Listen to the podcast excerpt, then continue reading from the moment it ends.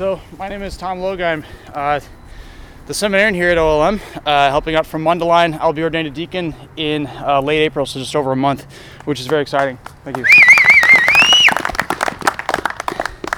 So, uh, I was chatting with Father James about what would be good to talk about today.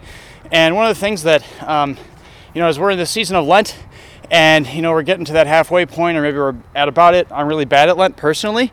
Um, and I know some of you might be there with me, some of you might be going strong. Um, but to bear in mind that Lent is a season to reject sin. Because sin is a thing that destroys us. And sin is a thing that destroys our families, it destroys our culture, it destroys the life of God within us.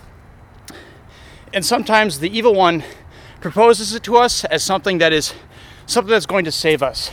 As the idol in the desert, the thing that you're going to look to and say, This is actually what's going to get me through this tough season of my life. And, brothers, that message is full of garbage and it's full of death.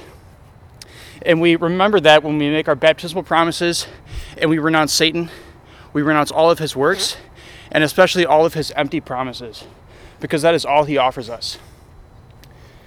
And it's helpful to remember in those moments of temptation that the one who tempts us, it's not just us and our sin, but the one who tempts us is a being who wholesale rejected pure goodness.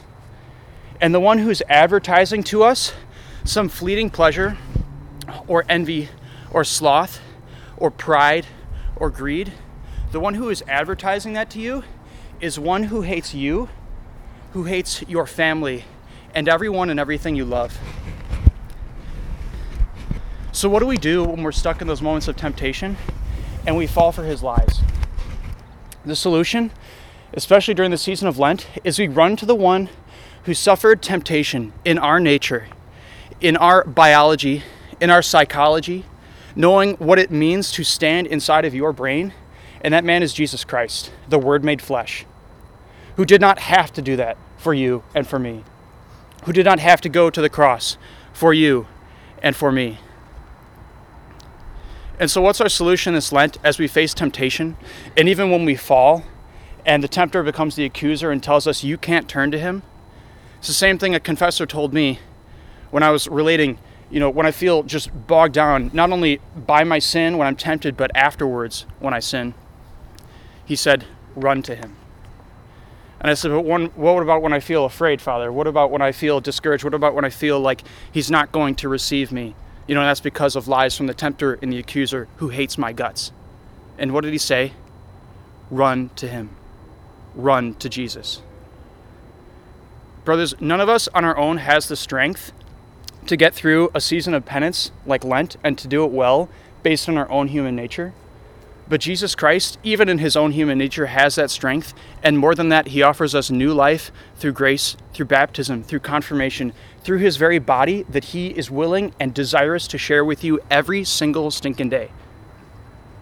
And so at this point in Lent where we're looking ahead towards what, what, you know, what lies ahead of us, especially this season of resurrection, run to Jesus.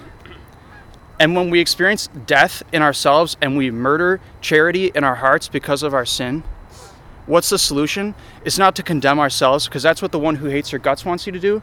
The solution is to run to Him. Take your refuge in the Sacred Heart of Jesus, because that will always be a refuge and a sure hope for you, for everyone you love, because He loves you more than anyone else in the world.